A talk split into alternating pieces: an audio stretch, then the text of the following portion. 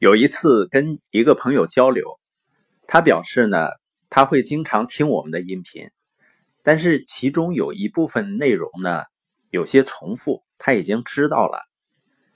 呃，确实有些概念呢，我们在从不同的角度在反复强调。比如说，你一定要实践，听了以后呢，一定要想办法去分享出来，这样呢，能够训练我们深入思考的能力。我跟这个朋友说的是呢，我讲这些内容的目的不是为了让大家知道，是为了让大家行动。因为我坚信一点呢，所有不能改变你行为的知识，其实都是没有用的。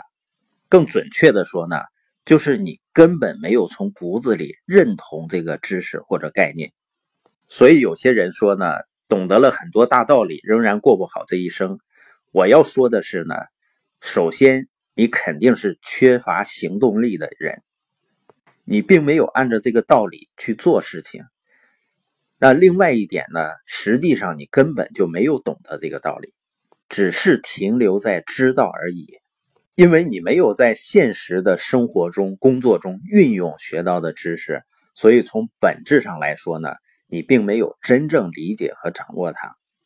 所以很多人呢，只是以为自己知道了或者掌握了一个知识，实际上呢，你并没有从骨子里面去认同。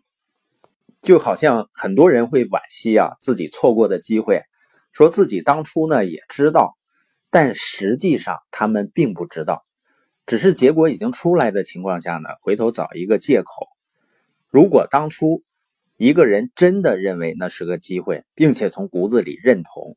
那么他早就已经抓住了，所以，我们对一个概念的理解呢，不要停留在知道这个层面上，一定要深入的思考，去理解，去行动。就像我们前面也提到过关于概率的知识，如果你真正学习了，真正理解了，那我会发现呢，很多人就不会再去买彩票了。但是你发现，在很长的时间里面。对于很多人来说，那是一个很受欢迎的行为——买彩票。因为你真正明白了概率以后呢，你就会知道彩票是多么侮辱一个人智商的一种商品。这件事情就说明什么呢？还有非常多的人，他相信自己能够成为少之又少、少到可以忽略不计的那个幸运儿之一。其实，在某种程度上呢，这也算是一种自欺欺人。因为如果你相信那种极低概率的事件能够在你身上发生的话，那可能你都不会出门了。为什么呢？因为出门遇到车祸的概率是远远高于中彩票大奖的概率的。你去看一下，每年中国因为车祸死亡的人数。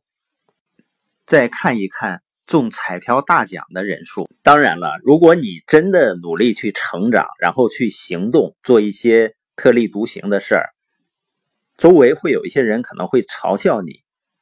这个世界实际上就是一帮不做什么事情的人，不敢做一些事情的人，去嘲笑那些少数敢于特立独行的人。